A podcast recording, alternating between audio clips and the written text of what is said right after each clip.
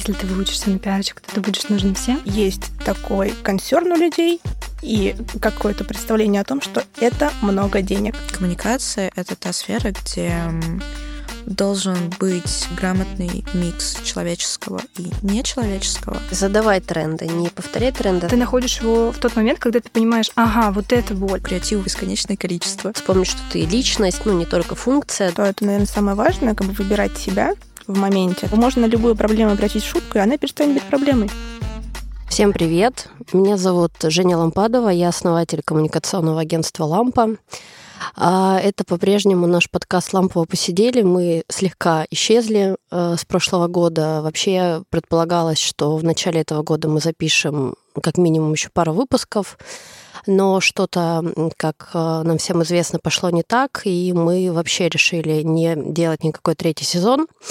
И тут я случайным образом заглянула в нашу статистику, выяснилось, что подкаст наш продолжает расти органически, его слушают, э, им делятся. И мы решили, что все-таки мы сделаем третий сезон, состоящий из сегодняшнего выпуска, скорее всего, из одного. Но не можем не сделать, раз есть интерес. Э, мы начали новый сезон. Э, мы, я имею в виду разные бизнесы. Э, в России он стартует в сентябре обычно, и мы решили поговорить о том, как поменялся пиар, как он будет меняться в этом сезоне. Поэтому сегодня я позвала своих коллег, из агентства «Лампа». Я их сейчас быстренько представлю. Со мной сегодня София Назарова, Полина Бавшина, Алена Воронина. Это часть нашего э, прекрасного лампового агентства. Коллеги, привет! Привет! привет. Нет, мы не отрепетировали. Еще раз, меня зовут Соня. А, я в агентстве работаю вот уже два года. А, приятные два года, насыщенные два года. И со мной сейчас мои прекрасные партнеры, так сказать, по маленьким пиар-преступлениям. И шуткам. И шуткам. Это главное. Без юмора не вывозим. Да, София у нас, собственно, старший пиар-менеджер, который действительно в сентябре работает как два года. У нас день за 10. А, то есть можно умножить и представить, сколько София всего пережила.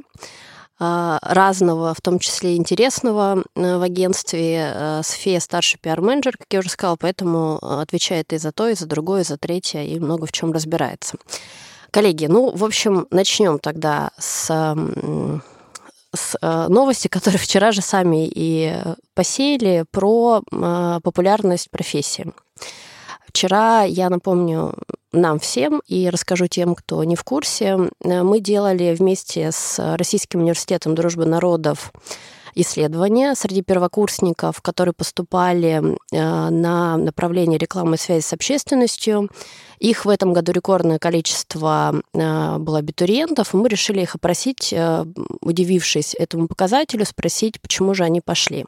И вот выяснилось, что 150 человек было на бюджетное место конкурс в Рудене. Это направление рекламы и связи с общественностью стали стала одним из пяти популярных направлений среди абитуриентов в этом году. И мы вот их поспрашивали, и а, один из ответов на вопрос, почему вы сюда идете, а, звучит так, ну, примерно так, я там дословно не помню.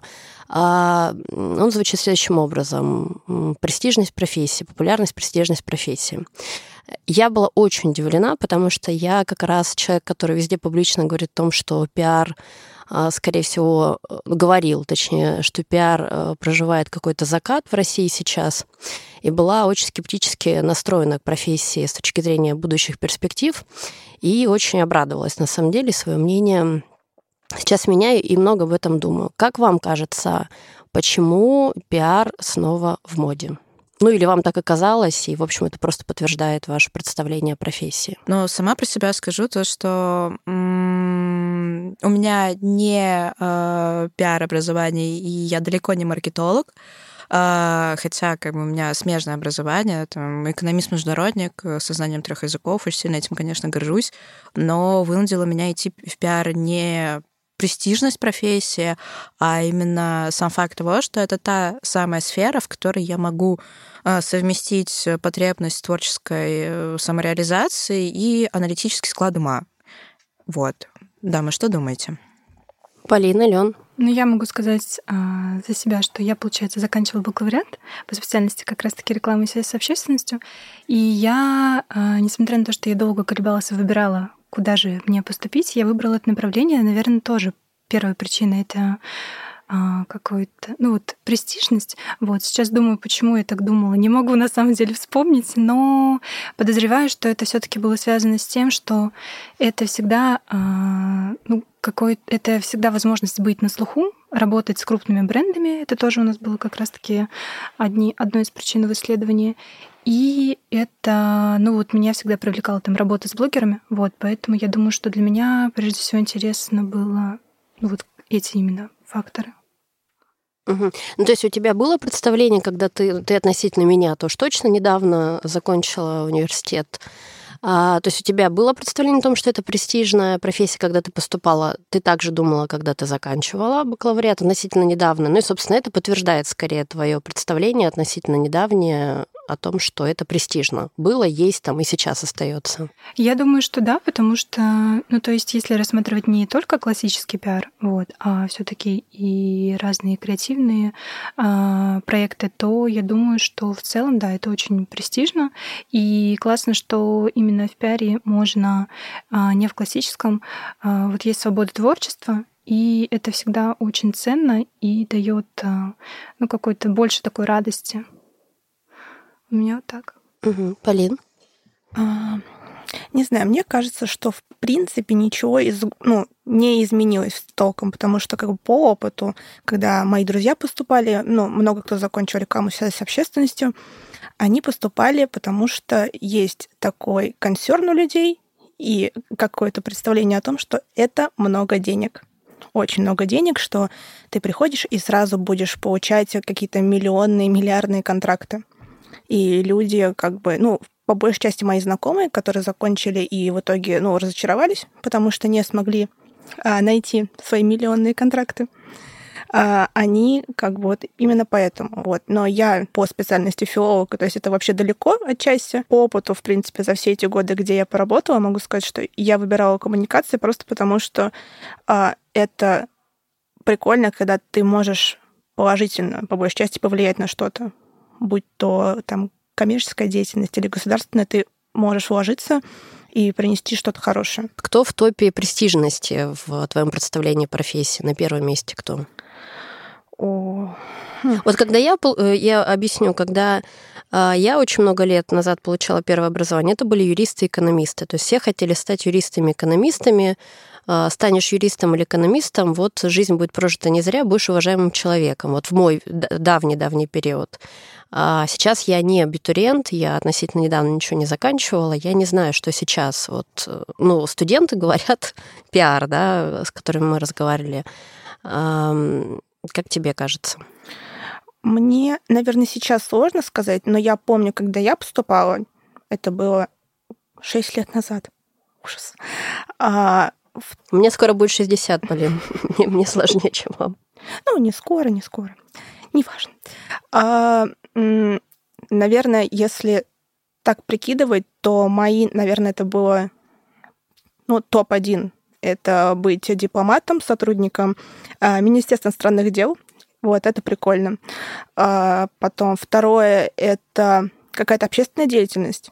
Ну, возможно, это связано с социологией. Вот, то есть, э, либо, может быть, там с благотворительностью. И третье, наверное, это а, журналистика, но, наверное, не совсем прям журналистика, а скорее быть писателем. Вот это направление. Понятно, что у нас мало университетов как бы обучает этому, но в целом вот такой у меня был в свое время топ. Угу. А ты сказала про заблуждение, да, как так затронула в своем ответе, в частности, э, сказала про вот зарплатные какие-то ожидания, ну, то есть как-то этот миф точно складывается, да, там не знаю, а, может быть, в сексе в большом городе это прекрасно, значит, Саманта, которая ничего не делает, и какие-то там три приглашения отправила, прием, закрытые показы, деньги и так далее. Ну или как-то по-другому это, этот миф формируется. А, может быть, в российском поле как-то он формируется отдельным образом. А с какими мифами вы еще встретились в части профессии, когда вы пришли работать? И поняли, ну, может быть, с вашими персональными или с которыми э, живете не только вы, а там ваши друзья, знакомые, коллеги. Тут выяснилось, что это не так. Но вот один из мифов действительно э, это большие деньги. И не, я не, поня, не понимаю, как он формируется, но тем не менее это факт, он есть. Э, это, мягко говоря, в большинстве случаев не так но тем не менее есть. Что еще? Ну, мне кажется, что это, если ты выучишься на пиарчик, то ты будешь нужен всем. Но я думаю, что это можно связать с любой профессией, конечно. Но я вот сейчас еще задумалась о том, что когда я выбирала а, направление рекламы с общественностью, оно же идет такое общее, и журналистика имеет отношение к рекламе с общественностью, и при этом маркетинг. И оно как бы такое смежное направление, но при этом а, мне, ну вот я училась в Ранхиксе, и не хватило вот этого образования того, что связано с журналистикой, то есть навыки написания, например, текстов. Потому что все таки работа пиарщика, она по, ну, по большей части представляет работу с текстами. Ну или с контентом, да, да то есть когда ты что-то пишешь, правишь, Но рекламировали всегда, вот все-таки рекламу и связи с общественностью очень хорошо, как такое направление, когда ты будешь а, на расхват и а, в пиар-сфере, и в маркетинге. Вот. Но если бы я сейчас поступала заново, и я бы, наверное, задала себе вопрос, куда же я все-таки хочу, чем же я больше хочу заниматься, и если бы это была точно журналистика, я бы пошла в журналистику, и если, ну, либо филология. Вот. А если бы я хотела больше заниматься рекламой и маркетингом, то я бы пошла не на рекламы и связи с общественностью, а больше, наверное, в маркетинг. Угу. А почему? Нет полноценных знаний, полноценного образования. Вот. Ну, Угу. Поэтому я вот и выбрала уже потом в магистратуре маркетинг. Ну, то есть такой миф о востребованности. Первый миф э, о том, что это легкие большие деньги. Второй миф это ты востребован в рекламе, в пиаре, в маркетинге, просто потому что такая профессия, получи ее и, в общем, будешь на расхват. Еще какие? На самом деле, я вот когда в пиар пришла, я удивилась обилию, скажем так, я не буду гендерно как-то это разделять, просто э, обилию людей, скажем так, спецов, которые реально думают то, что м, работать в пиаре эм, подразумевает просто гордо носить вот это вот зна- э, название того, что ты пиарщик.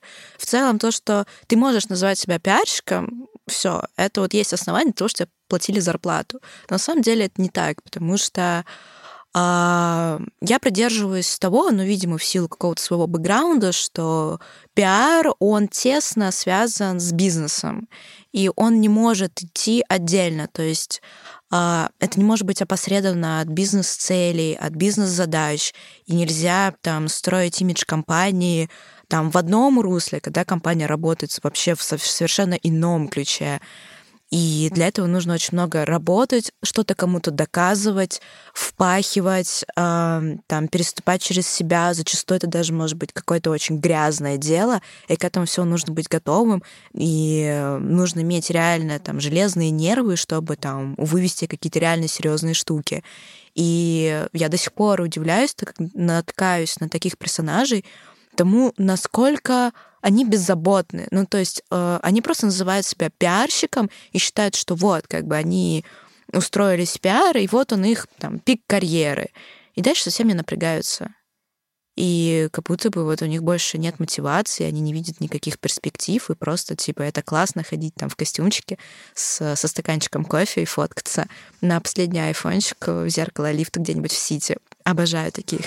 А, а вечером на вечеринку. Утром ты в офисе с кофе, ты что-то делаешь классно воздушно, то есть такой миф о воздушности, легкости и... Постоянной вот этой вот вечериночности, uh-huh. если так можно сказать. Нет, на самом деле, мне безумно нравится вот эта вот часть работы, когда тебя приглашают куда-то, когда ты ходишь там на открытие, показы, вечеринки. Но по большей части я пиар люблю за то, что можно реализовываться, можно делать крутые штуки, можно искать разные выходы, подходы. Вот как мы с тобой обсуждали ровно год назад, что это вот как коммуникационное уравнение. Ты находишь x, находишь y, находишь z через какие-то сложно сочиненные уравнения. Это вот как я вижу. Да, спасибо.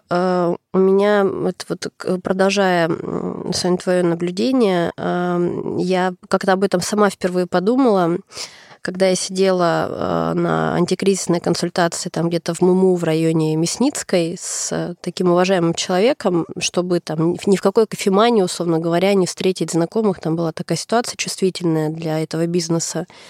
И вышла из этого, значит, МУМУ, мне не выспавшийся человек там в стрессе сам, а, ну, понятно, как там все рано утром выглядят, э, и вспомнила прекрасный фильм «Небо в небо», когда, значит, специалист по антикризисным коммуникациям с, ну, там, по сложным, по-моему, увольнением антикризису, катит красивая такая в этом, в дорогом костюме чемоданчик, бодрая, веселая, клиенты такие же, там условно местные сити, а ты тут выходишь просто из муму и, в общем, понимаешь, что картинка, которая красивая и манит, она вообще ничего общего не имеет с тем, как на самом деле обстоят дела. И ты об этом не пойдешь, не расскажешь. Может быть, поэтому миф, вот, кстати, этой легкости и красоты живуч, потому что ну, ты вряд ли пойдешь рассказывать, э, потому что чувствительные какие-то темы. Вот, знаете, мы сейчас с человеком, там, X встретились в Муму, чтобы нас не видели в кофемании, да, но скорее ты запостишь что-нибудь из условной кофемании, где ты вообще ни с кем не встречаешься из клиентов,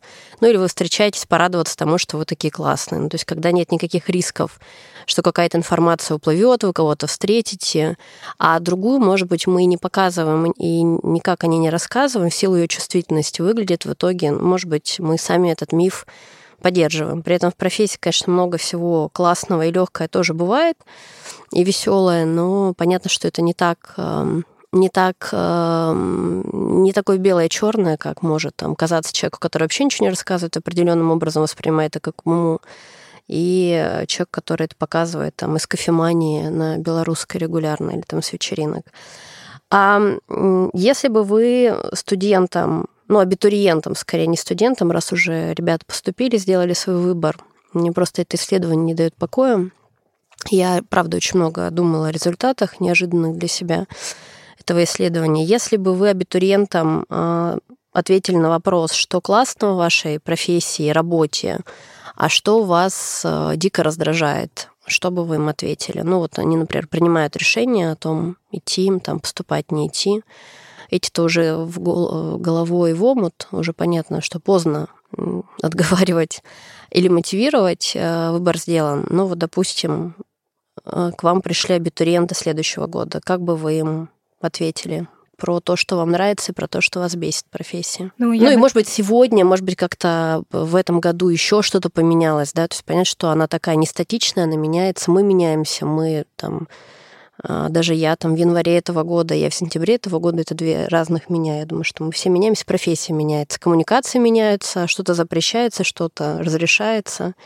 Мы проходим через эти фильтры в том числе. Ну, я бы, наверное, точно э, выделила как уже вот сказала, это свобода творчества, потому что, правда, можно делать много классных и digital штук, и вообще разных активностей. Но при этом из таких минусов это, наверное, то, что клиент может в любой момент сказать, что ему это не нравится. То есть, несмотря на то, что это может быть действительно классно, а, и даже это может нравиться всем остальным твоим клиентам, это может не понравиться ровно тому клиенту, для которого это было, ну, проект был подготовлен. Угу. Ну да, клиентом при этом может быть и клиент, когда ты в агентстве работаешь, клиентом может быть твой руководитель, если ты работаешь в корпорации, неважно, ну, то есть заказчик той или иной работы. Это по-разному может быть выстроено в бизнесе, в госсекторе, аутсорс, инхаус. В этом смысле, ну, не, правда, ничего не отличается. Угу. Еще, наверное, это график, потому что он может быть непредсказуемый.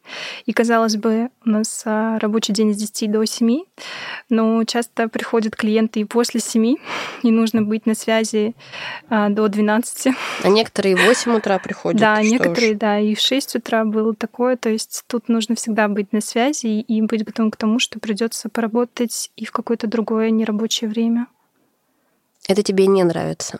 Но это больше, а, с одной стороны, нравится, с другой стороны, не нравится. Но это больше минус, потому что нельзя а, все предусмотреть, распланировать угу. даже свое личное время. Вот угу. это вот так. Угу.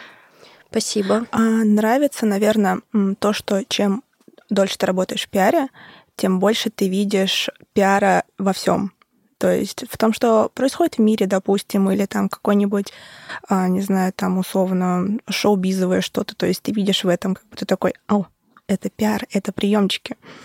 И, ну, согласна с Аленой, что клево, что можно как бы и в тексты, и в digital, и в интеграции, и вот э, потом ты ну, получаешь новых друзей, как в случае, допустим, с этими же самыми интеграциями. И нравится, наверное, то, что ты можешь попробовать разное, предложить разное, даже какую-то самую безумную идею, вот, и, в принципе, она имеет место быть, и, может быть, даже, ну, клиент на нее согласится. Но раздражает, наверное, когда ты клиенту на протяжении там, месяцев говоришь, надо это сделать, надо это делать. Слушай, мы сейчас не успеем, конкурент ну, тебя опередит.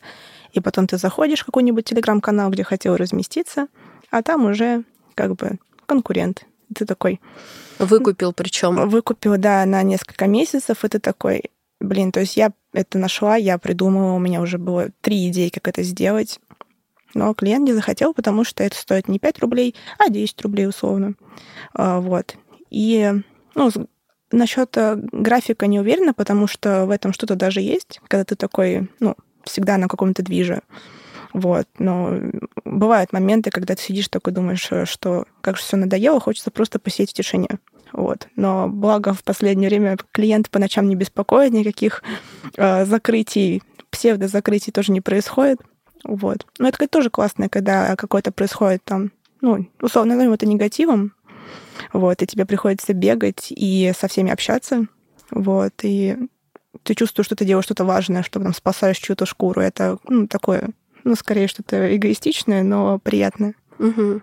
Я поэтому спросила у Алены, эм, э, для Алены это минус или плюс, да, потому что действительно зависит от человека, ну или от представления. То есть меня там посади, например, с 10 до 7 в бухгалтерию, ну, как бы не будет через месяц ни бухгалтерии, ни вообще ни, ни компании. То есть для меня это скорее будет там, что у тебя нет вот этого э, прогнозируемости для таких э, людей типа меня, это может быть плюсом, что не равно плюсу как факт, объективность, да, для Алены, например, человек, который там более размеренно предпочитает действовать и э, вот это, наоборот, выбит из себя, это может быть минусом.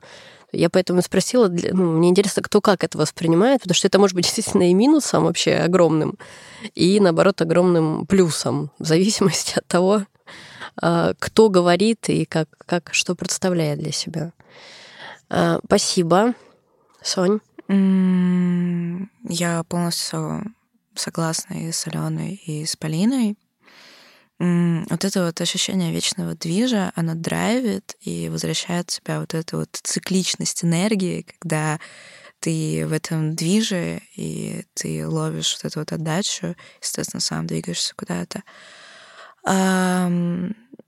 Мне безумно нравится то, что, ну, это, видимо, тоже как-то мое личное восприятие, то, что чем больше ты работаешь в коммуникациях, а, тем шире становится твой кругозор, тем больше ты понимаешь о том, как вообще устроены процессы в этом мире, в том числе и глобальные.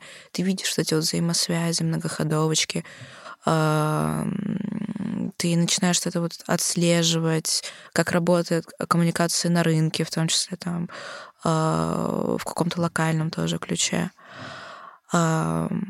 У меня вообще наша жизнь, она вся про коммуникации, и ты начинаешь просто это видеть, и даже, не знаю, там общаться с друзьями, воспринимать э, отдельных людей как отдельные кейсы коммуникационные и искать каждому подходу это это интересно. Как бы это все прикольно не звучало, там общение с журналистами, тусовки, блогеры, креативы, вот это вот все.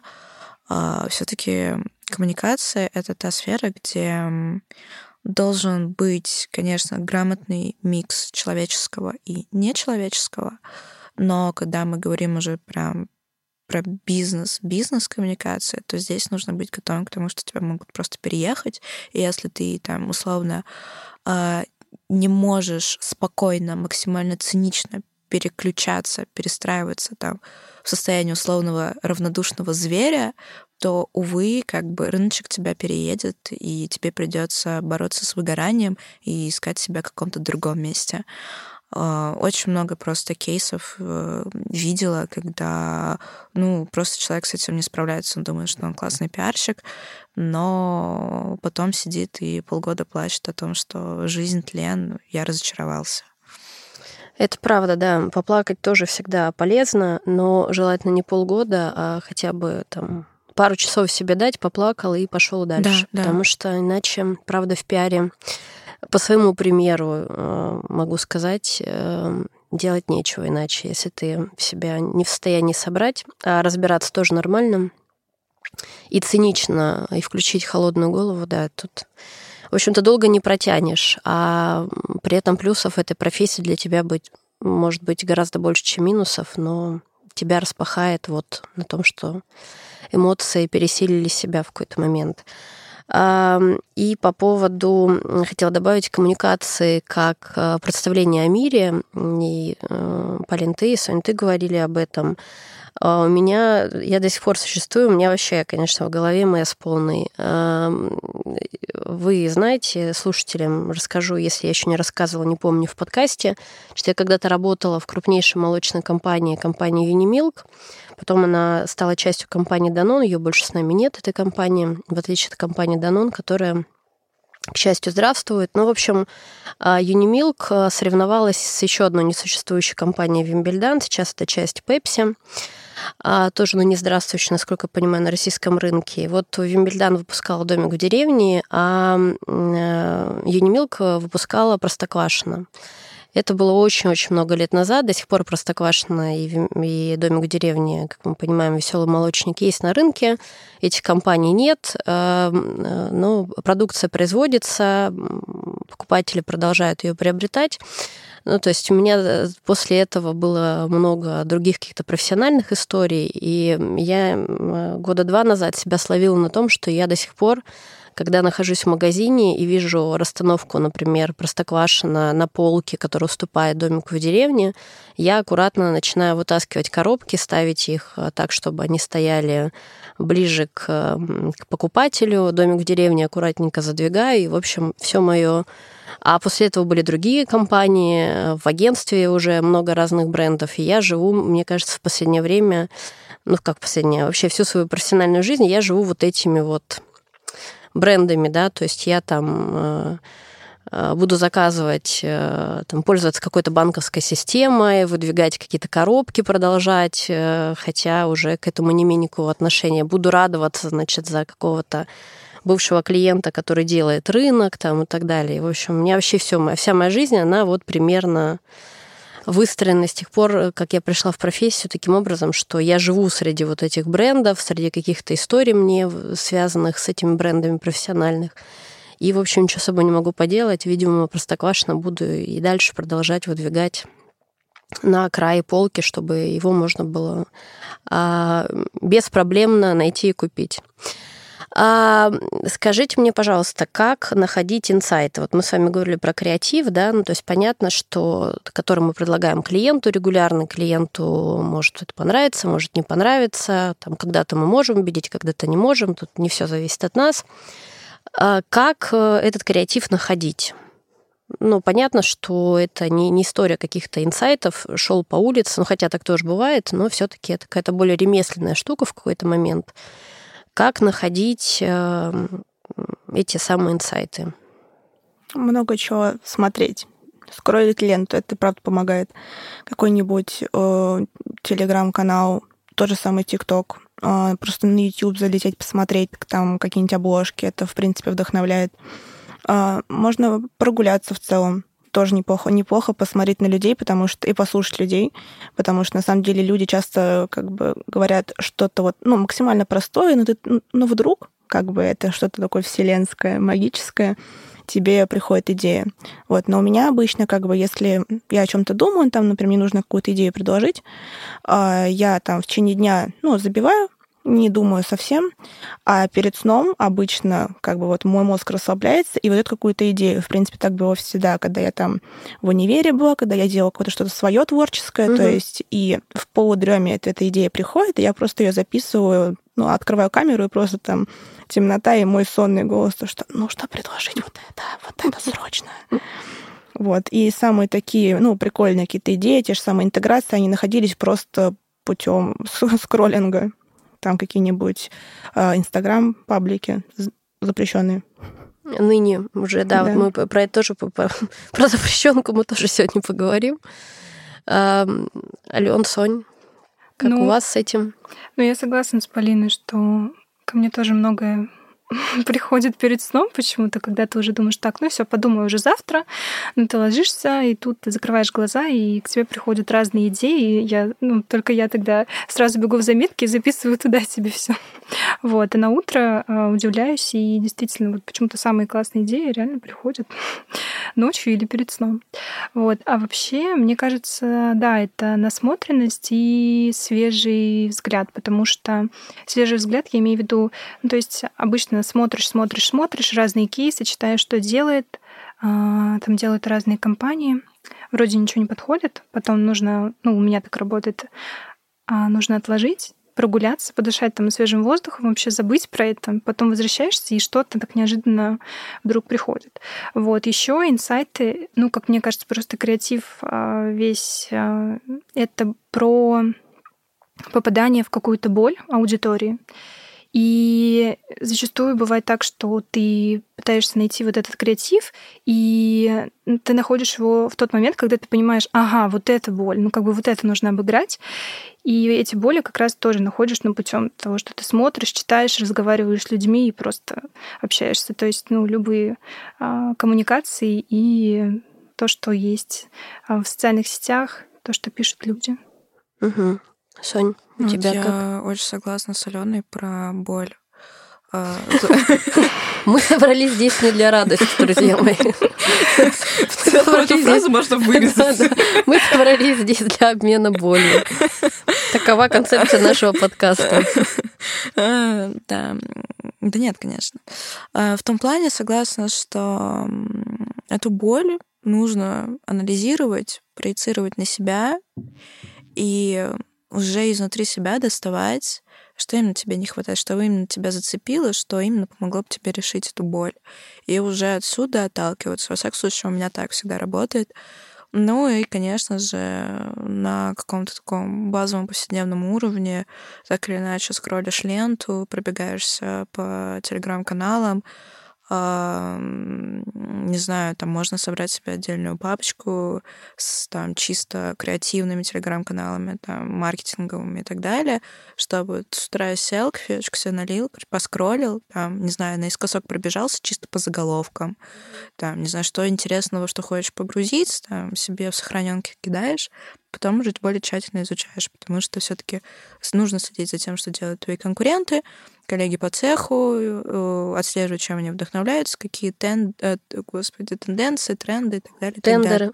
Тендеры. Это все, я как бы в своей реальности.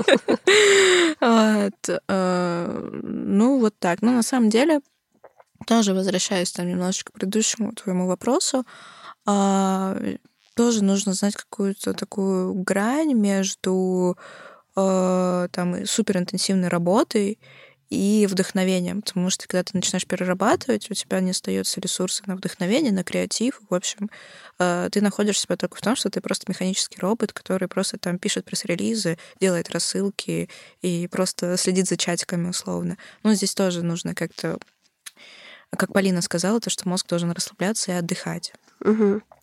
А где вот грань между э, насмотренностью, которая помогает с креативом, и э, повторением, вторичностью, когда ты просто повторяешь за кем-то?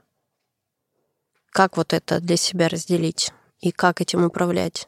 Мне ну, кажется... то есть я согласна, что без насмотренности я сама это исповедую. То есть ты если не понимаешь, что происходит э, там в конкурентной среде, вообще там в креативной среде, ты можешь просто повторить что-то, не понимая, что это уже было, например, да, ну или ты тренируешься, понимаешь, что, ага, вот это вот так, это можно переупаковать вот так, бла-бла-бла, это все понятно.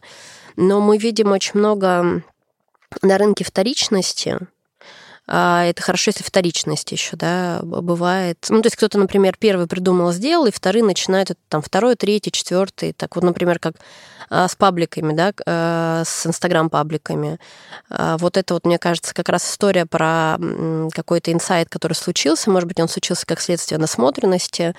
Я сейчас поясню. Значит, у нас клиент Утконос, и Полина в прошлом году предложила делать разные прикольные интеграции с инстаграм-пабликами, которые тогда набирали обороты и становились популярными. То есть там уже не интеграция с блогерами Инстаграма, запрещенного ныне в этом году, а с Инстаграм-пабликами. И вот тут Канос в ритейле, там, в Якоме стал первым, э, кто начал эти интеграции делать. Потом стали делать другие компании, тоже классные, прикольные, но это уже вторичность, да, то есть э, в этом смысле там, мы с клиентом были первыми.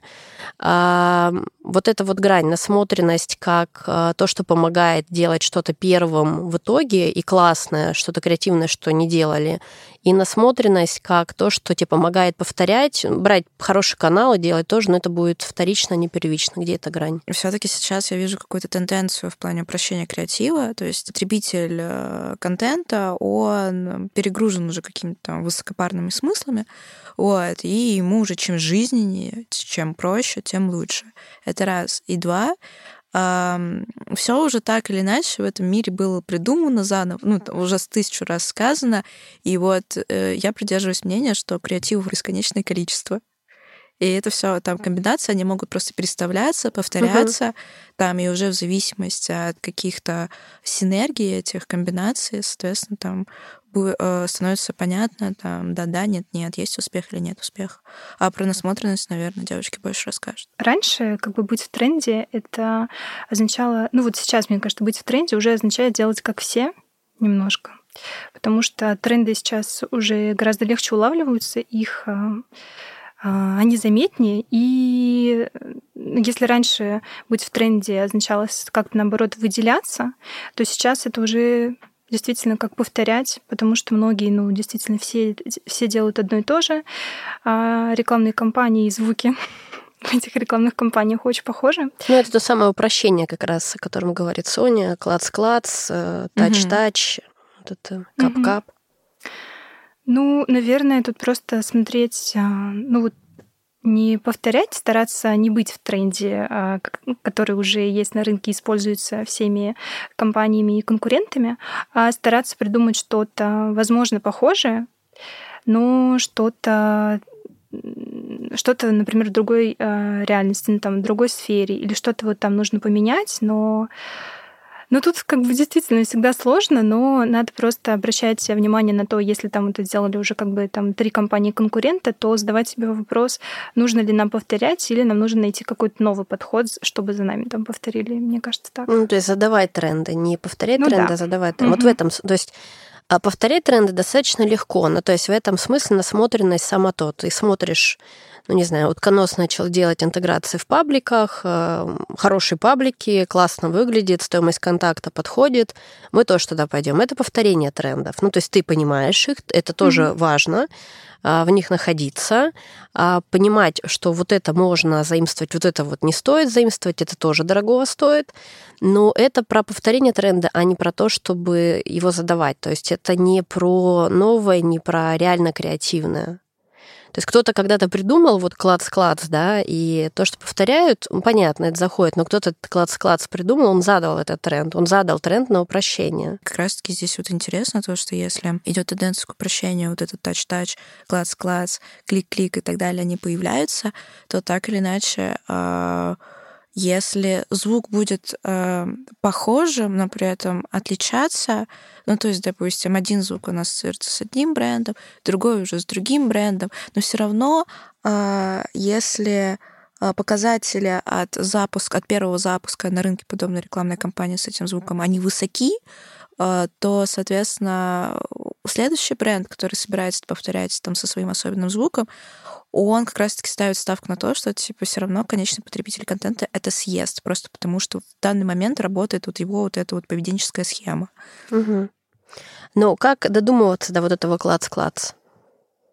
Ну, то есть следить за анализ. поведением э, аудитории, конечного Да, потребителя. да, да. То есть, э, смотр- ну, то есть, условно, вставать в ботинки э, потребителя. Но здесь мы уже, да, подходим, мне кажется, к той грани, где коммуникации сливаются чисто с маркетингом, Ну вот, который, да, да, продает. это уже больше, наверное, про нейромаркетинг скорее. Да. То есть про такие тонкие. Я вообще считаю, что все равно первое это сделал Озон Зон Зон. И он задал этот тренд. Да. А, Это, то есть дальше а, не суть важно э, для рынка, я имею в виду, он, как он к этому пришел. Хотя на самом деле это и есть самое важное. Как, как это вот, вот это озон, зон, зон, он появился как, почему? Почему там креативщики сделали ставку на то, что это зайдет, что это будет там не захейчено? Потому что клиповость мышления, тиктоки и звуки, вот это все оттуда. Ну, это вот та самая поведенческая штука, когда ты там предполагаешь, ну или допускаешь, что а, потребитель контента, а, он сейчас там скорее про короткое там повторяющееся сообщение. а, Ты можешь ошибиться в итоге, да, но и это подходит э, там ценностям твоего бренда условно. Мгм. То есть э, твоему бренду нормально сделать компанию Озон, Зон, Зон. А, И когда это совпадает, наверное, тогда рождается эта история про, про, про то, что тренд задан. Ну, не наверное, а мой опыт говорит о том, что так это и появляется. Это касается не только, понятно, это касается любого вообще креатива и любых, а, даже не креативных штук, которые ты делаешь первым на рынке. Вот сейчас, например, классическая история с аналитикой, да, которую кто только не делает. А В 2012 году бренды не делали аналитику. И я помню, как э, это там классический вообще сейчас медийный э, инструмент, нам кажется, он э, был ноу-хау и вообще чем-то взрывным. То есть когда стали появляться компании, которые начали делать аналитику, и это расходилось просто, ну то есть они стали э, влиять реально на представление компании, на бизнес-показатели, просто используют инструмент, который сейчас нам кажется совершенно избитым и ничего такого. Ну, то есть просто классический. Там можно релиз написать, э, новость, да, сделать, можно сделать исследование, там можно сделать экспертную колонку, интервью, комментарий дать. Вот этого просто несколько лет назад еще не было. То есть речь идет не только о креативе каком-то диджитальном, например, или какие-нибудь пресс-ивенты. То есть когда-то рынок существовал по принципу пресс-конференция. Не было пресс каких-нибудь ланчей даже а, пресс-завтраков не было. Потом они появились, это казалось вообще диким ноу-хау. Сейчас мы понимаем, что это ну, просто классический инструмент для ивента. А потом сколько всего в, в ивентах произошло с точки зрения взаимодействия с какими-то аудиториями. А, Но, тем не менее, до этого как-то додумывались каждый раз. И когда-нибудь там какая-нибудь клиповость тоже станет таким же избитым, в общем-то, подходом. А, И скажите мне, пожалуйста, как поддерживать себя, когда тяжело коммуникатору? Ну, мы понятно, что мы не роботы, бывают разные периоды, объективные, субъективные. Вот как себя, ну, Соня, ты об этом начала говорить, что в коммуникациях, если хочешь работать там в долгую и эффективно, нужно э, уметь э, как-то себя настраивать, перенастраивать, э, где-то там пожалеть, где-то самому себе сказать, что хватит себя жалеть, включить там холодную голову. Вот как работать с собой, как себя поддерживать, когда тяжело? Ну, разобраться со своими ценностями внутри, отделить себя от рабочего и уметь вовремя отделять себя, свою личность, свои ценности от рабочего, ну и не зарабатываться. Ну, то есть э, ты можешь там сколько угодно думать, что э, можешь выдержать полтора года в режиме 25 на 8 без отпуска, а потом ты на год 6 месяцев поймешь, что очень сильно ошибался. Вот. Нужно баловать себя, нужно радовать себя. Ты зарабатываешь деньги любимым делом. Почему ты не можешь часть денег тратить на себя, чтобы себя поблагодарить за то, что ты такой охуенный есть? Угу. Это вот про мой подход. Угу. Спасибо, Полин. Mm. Ну, то есть, как это, будем рецептурно подходить, да, как с мифами. А, Находить время на то, чтобы себя а, побаловать, вспомнить, что ты личность, ну, не только функция, да, функция, которая тебе, может быть, безусловно нравится, что ты человек, у тебя есть свои там какие-то интересы, слабости, э, увлечения, и вот mm-hmm. порадовать себя, найти для себя время и не пожалеть на себя ни да, времени, да, да. ни денег, которые ты зарабатываешь. Mm, ну, я согласна, да, что это, наверное, самое важное, как бы выбирать себя в моменте. То есть, допустим, там, если ну, кризис случился прямо сейчас, то есть внутренний, как бы можно пойти на улицу, покричать, поплакать, пострадать, поныть, там, не знаю, полежать хоть на полу, все что угодно поделать. В принципе, как бы важно, это первый шаг, это выпустить эмоции. Потому что накапливать их и в целом не стоит, это как бы э, любой специалист, не специалист скажет.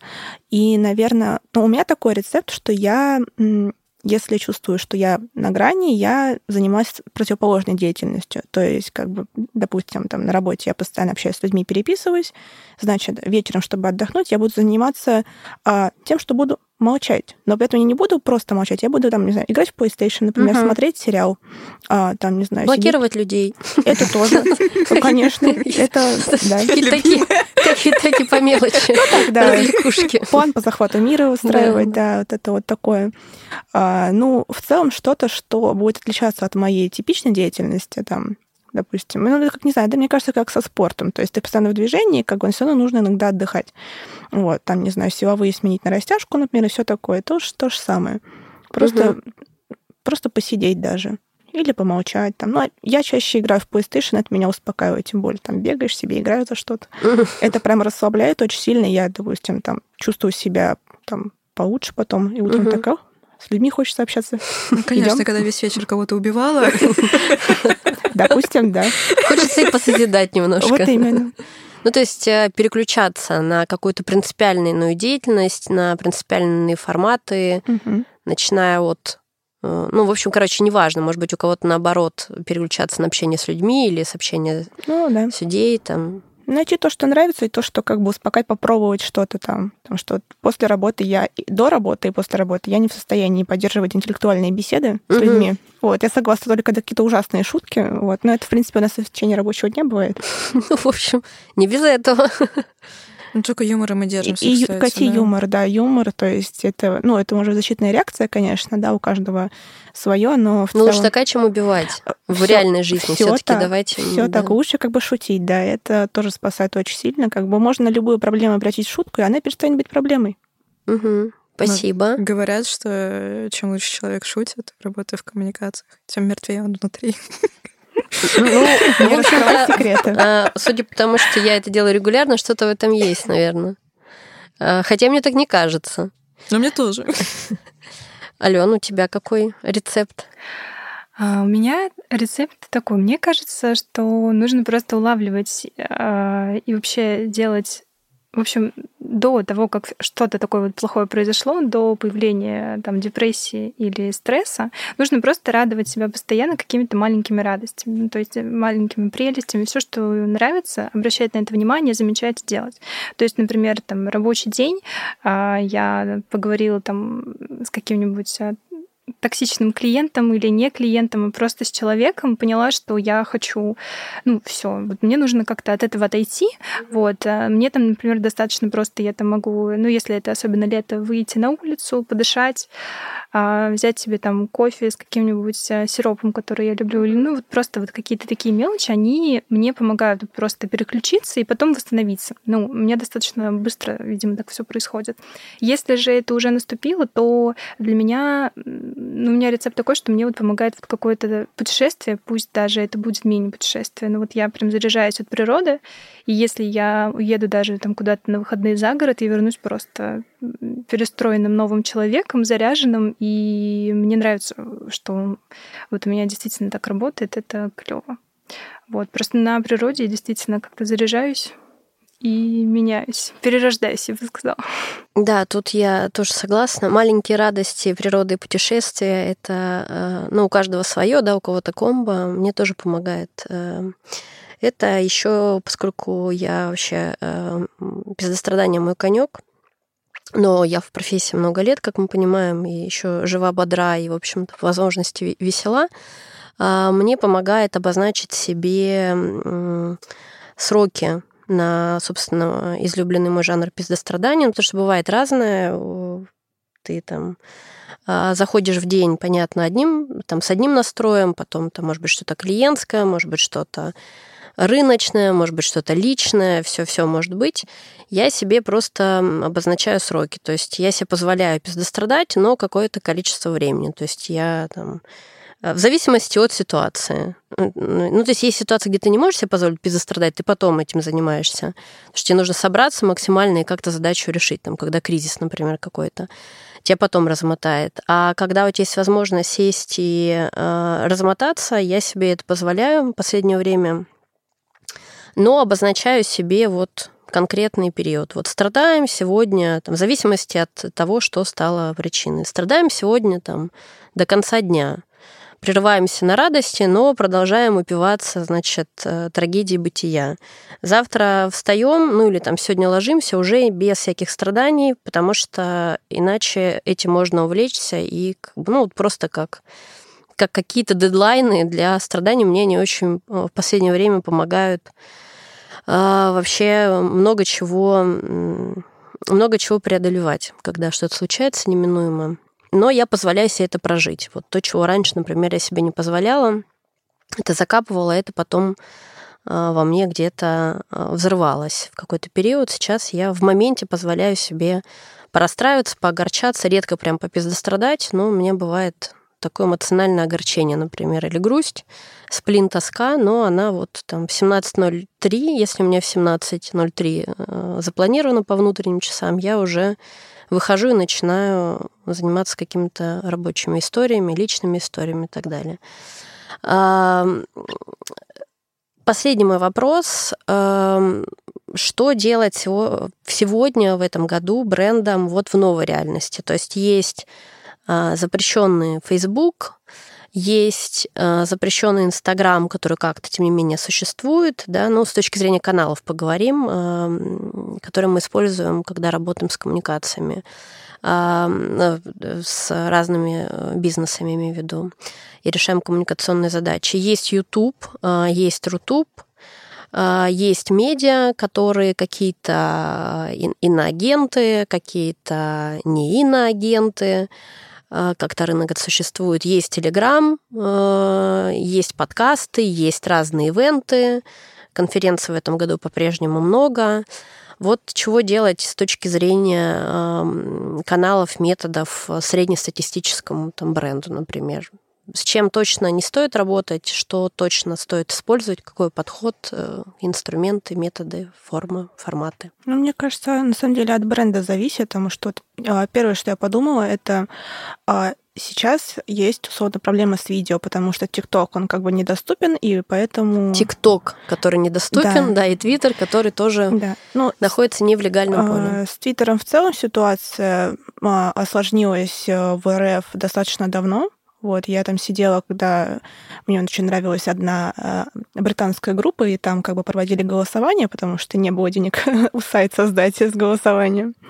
Вот, но в целом, допустим, если э, ну, возьмем, например, да, тот же самый ТикТок, да, и, допустим, бренд хочет снимать видео, это проблема, потому что, да, есть ВК-клипы, но, честно говоря, я не знаю, пока а, что. ВК есть. Я как-то, ну, в ну общем, ну, вот, я далеко не все перечислила, ну, да. если что, мы это понимаем. А он всегда был, есть и будет без Паши или с Пашей, это уже не важно. Вот, но ВК-клипы, то есть а, я, наверное, не знаю людей сейчас в, там, в своем окружении ближайшем, кто бы смотрел видео в ВК. Ну, просто потому что это неудобно, потому что тебе нужно нажать куда-то, чтобы э, найти. И тем более интерфейс не очень понятно сейчас стал со временем. А ТикТок, он просто как бы всегда был, то есть только открыл, у тебя уже видео смахнул влево, у тебя там твоя подборка справа, как бы, ну, интересная там, которая тебе предлагает сам ТикТок.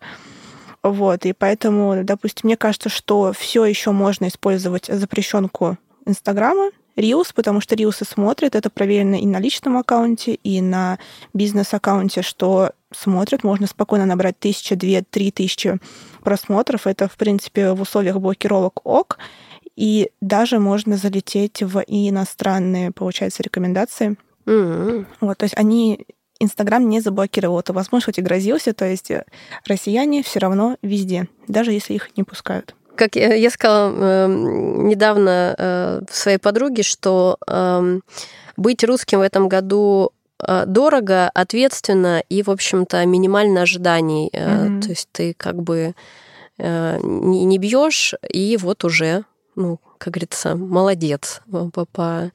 То есть ожидания от нас вообще снизились в этом году. На этом фоне это минус. Но плюс в том, что на этом фоне зато и легко и как бы выделиться. А, кот из России, вот он, значит, играет шариками, он молодец, хороший, давайте его в рекомендованные. Вот, да, это на самом деле такая штука. Я считаю, что пусть там э, инста запрещена, это не важно. Важно то, что она все еще что-то приносит. Да, она, ну, ты не можешь продвигать э, через рекламный кабинет, но ты можешь делать коллаборации. Их, правда, стало меньше всяких пабликов, но mm-hmm. в целом я жду, что постепенно те, кто уже владеют какими-то ну, популярными пабликами, будут открывать что-то новое. По крайней мере, я знаю парочку людей, которые планируют это делать. Так что ждем каких-нибудь прикольных проектов, но от инсты отказываться, ну, не нужно, я mm-hmm. считаю. Отлично. То есть инсту, э, запрещенную в России, оставляем в виде Reels, ну, получается, ну, то да, есть если... для коллабораций каких-нибудь. И коллаборации. Да, вот. Это, это, это удобно. Насчет телеграм-каналов тоже есть сомнения, смотря, конечно, какой это бренд, потому что телеграммов слишком много, ну, прям очень много, вот. И здесь, конечно, нужно прям подумать, что ты будешь нести от своего бренда. То есть публиковать просто, ну, как бы промокоды какие-то, или ты будешь рассказывать историю. Ну да, там. Ну или ты будешь просто сеять э, медийную ссылку, чтобы да. у тебя было больше. Ну, для посева, да, самое то, конечно. Все-таки должна быть какая-то бренд должен понимать, какую он несет предельную полезность своим контентом для для пользователей. Ну, как Альфа-банк. У угу. них классная телега, это он, это как бы ну, и полезно, и прикольно, да. и вакансии, и всякие конкурсы, и там объявления от ЦБ, и внутренние перем... ну, изменения, это клево. Вот. Ну, Альфа, да, вот это, к слову, о телеге, то есть если там по, по всем каналам проходиться, которые доступны э, по факту, да, для использования. А, Альфа очень классно, например, весной поясняла пользователям вот эти все нововведения. Swift, не Swift, э, какие-то другие блокировки, блоки... исчезновение из Apple, там, из Google э, Pay, да, Play. А, и они в этом смысле действительно стали вот теми, кто прям про пользу для своего клиента, не просто маркетинговые акции, ловите, как это вот то, о чем ты, Соня, говоришь, э, открылся магазинчик, вот мы завели телеграм-канал, будем вам рассказывать ни о чем, но каждый день. Угу. А, в этом смысле альфа действительно показательные, и они весной еще больше себе, несмотря на то, что стали расти и другие каналы, и других банков, они свое первенство, наверное, ну, наше субъективное, по крайней мере, представление о них. Ну, у них и клиентов, клиенты выросли, потому что Альфа жива, здравствует. Угу. Вот они сами хвастались буквально, мне кажется, в июне, что у них там рекордная за месяц заявок на карты. Это клево. Очень Доверие хорошо. Бренду. А мы как э, агентство обслуживаемся в Альфе. Мы как знали еще шесть с половиной лет назад. То, что сейчас ее Юр, считай, видимо, будет расти. А, окей, с Телеграмом понятно, с Инстаграмом понятно. Что с другими площадками? Ну, то есть Телеграм а, для посева скорее каких-то медийных историй, да, а, для пользы клиента, если там действительно есть польза, есть о чем рассказывать. Вряд ли это канал под продажи. Если что-то не сказала, дополните. Ну, в Телеграме там классные есть возможности. Вот эти вот викторины, опросы. Сейчас, я думаю, что в течение вообще года, ну и вообще они будут расти, и будет много чего нового появляться. Вот там, конечно, круто. Ну, то есть Телеграм действительно, а, по сути, это мессенджер, но воспринимается больше как социальная сеть, и это очень круто. Угу. Вот. Ну, я вот тут хотела сказать, добавить, что я согласна с Полиной. Инстаграм сейчас, если у брендов есть возможность а, все-таки быть в Инстаграме, то нужно, конечно, пользоваться этой возможностью, потому что, да, сейчас не все бренды могут это делать. Но Инстаграм — это, по сути, такая уникальная площадка, где люди а, так повелось, что они действительно могут выкладывать туда каждый свой шаг, и туда гораздо легче интегрировать нативно любую рекламу. Вот. И пока ну вот в других социальных сетях люди не выкладывают свой каждый шаг, как в Инстаграме. Вот. И, например, если делать рекламу в Телеграме или ВКонтакте, то это уже не так нативно, это уже, ну, это уже прямая реклама. И клево интегрировать нативно именно в Инстаграм, в сторисы. Вот. Мне, если честно, не нравится ВКонтакте тем, что там для меня там много мусора. Ну, то есть я там зарегистрировалась давно, еще когда училась в школе. И получается, я подпис... ну, то есть в течение моего школьного угу. а, пути взросления, понятное дело, что подписывалась на много разных пабликов, сообществ. И сейчас их там, я недавно смотрела, я подписана на где-то на несколько тысяч как бы оттуда их убрать одним касанием нельзя, чистить это не хочется.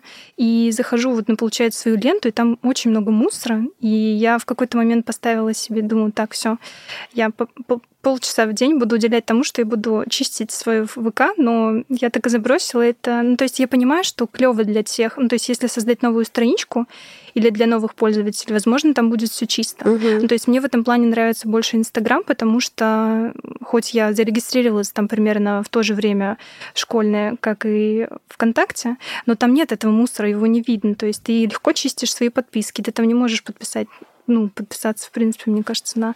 Тебе просто не высвечивается столько рекламы. И ВКонтакте очень много сообществ, которые уже брендов, которые они уже не ведут. То есть я вот недавно смотрела, там растишка, какие-то стиральные порошки, где причем по 100 тысяч подписчиков, но они просто там публикация последняя 2019 года. И вот хотелось бы, конечно, чтобы это куда-то убиралось, чтобы не было видно этого мусора, но пока к сожалению, этого не видно. Вот. Ну и если ну, ВКонтакте действительно, то есть там любой пост это какое-то событие, хоть для блогера, хоть для человека, и понятное дело, что нативно интегрироваться туда сложнее. Вот. В этом плане, конечно, есть еще YouTube с ну, YouTube-то вот, YouTube как раз мы с тобой это обсуждали, что YouTube э, очень просел весной, э, когда было непонятно, то ли и его закроют, а то ли его не закроют. И, ну и понятно, что еще это в контекст э, не вписывалось времени, в котором мы находились тогда, то есть делать какие-то интеграции. В принципе, многие компании замолчали в лучшем случае, или там в лучшем же случае кто-то как-то нейтрально говорил, ну, то есть пытался найти смыслы, это было неуместно. Сейчас YouTube, э, мне видится, вернулся как площадка, эм, и остается стоит такой же, ну, там только ценники выросли, насколько я понимаю, существенно. То есть это уже ну, не да. так выгодно, как было, например, в прошлом году. Ну, ценники, в принципе, выросли сейчас везде. Поэтому, да. Ну, то есть YouTube оставляем пока в этом году. Ну да, конечно. Ну, YouTube вообще там растет очень классно. Ну, там нативно, понятное дело. Ну, мне кажется, что нативные а, нативную рекламу, там лучше все-таки уже не называть ее нативной, а действительно говорить о том, что да, это реклама, как бы вот эти вот все рекомендации, просто глупо уже видеть, что а, получается, ведущий рекомен... А, рекламирует какой-то бренд, и называть это нативной рекламой очень странно. Mm-hmm. Причем, что там, получается, в описании ссылка на продукт. Вот. Я тут вспомнила, вот у ВКонтакте классно есть эм, там просто у ВКонтакте очень много университетов, то есть это вообще такая аудитория студентов. А, студенты, когда поступают в какой-то вуз, ну, по крайней мере, у меня так было, то есть там вот группы, а, ну, вот где переписываются студенты, в основном это ВКонтакте. Угу. Сейчас уже и в Телеграме начали создаваться. Вот. И у университетов очень большие такие большое количество подписчиков, вот, и очень классно ведут бренды. Ну, то есть вообще это возможность для онлайн-университетов каких-то. То есть вот Skillbox очень классно ведет там, а у него uh-huh. сообщество там. Вот, и смотрела, мне очень нравится, так как у ВКонтакте есть возможность а, демонстрации товаров и покупки. Ну, то есть человек может прям непосредственно в этом же приложении купить, а, получается, уже что-то. Угу. И классно делает вот Леврана и Art Fact я смотрела. Вот, то есть там заходишь, ну, у них и тема такая, что можно о многом поговорить. Это здоровье, а, косметика, там, лицо, уход, очень много полезных постов, и сразу, то есть ты можешь прочитать, что тебе нужно действительно там какой-нибудь тоник с нициамидом, и сразу его заказать. Вот. А YouTube, мне кажется, да, он будет все равно тоже продолжать расти, но это уже не нативная реклама, а либо такие вот рекомендации и какие-то супер креативные а, с хорошим продакшеном интеграции. Угу. Да, ну и а, медиа, мои любимые, которые хоронят, хоронят как канал. Это как пресс-релиз, а, тоже хоронит много лет, а он все еще жив. а, так и медиа, как канал коммуникации хоронит хоронит, а в этом году он канал э, переживает ренессанс какой-то. Вот судя по тому, что мне говорят сотрудники разных медиа, у которых э, вырос трафик, и региональных, и федеральных, э, я сторонник того, что медиа остаются живым каналом, и, как это ни странно, даже перспективным. Сонь, по поводу медиа, что ты думаешь? Ну вот я, кстати, хотела сказать то, что действительно сейчас происходит ренессанс, и это прям интересно, потому что, ну, по факту из э, такой, скажем так, рабочей группы условных там деловиков осталось вот ровно вариантов можно по пальцам одной руки пересчитать. Но самое интересное то, что если там в марте, в апреле ты вот все равно перебирал вот эти вот пальцы одной руки и что-то где-то да и выстреливало, но при этом там охваты были не очень, как бы ты их не замерял, то сейчас ты видишь то, что ну, происходит как-то перестройка, то, что внутри медиа как-то меняют подходы, потому что э, из одной ниши там ушли одни издания, Соответственно, эти ниши, они пустые, и какие-то уже существующие издания, которые держатся на плаву, они начинают пытаться внутри себя закрывать эти ниши, тем самым перетягивая на себя аудиторию, трафик. И э, ну, для нас, как для э, пиарщиков, которые конкретно вот привыкли работать с медиа, э, это, наоборот, столько в руку, потому что все равно в текущих условиях у тебя больше вариантов и больше пространства для маневра. Ну и плюс, э, ну, по опыту вот, общения в последнее время с медиа вижу, что стали более гибкими в подходах. Отлично. Порадуемся возрождению медиа и желаем им дальнейшего процветания и прибыли. Нам желаю, собственно, ровно того же, отличного нам рабочего сезона, и всем нашим слушателям желаю а, ровно того же, что и медиа, и нам как агентству. Ренессанса. Э, да, ренессанса, прибыли, э, хорошего самочувствия. Э, как говорится, даст Бог, свидимся в следующем выпуске или в следующем сезоне. Держитесь и поддерживайте друг друга. Спасибо, что провели с нами этот прекрасный час. Пока. Wow.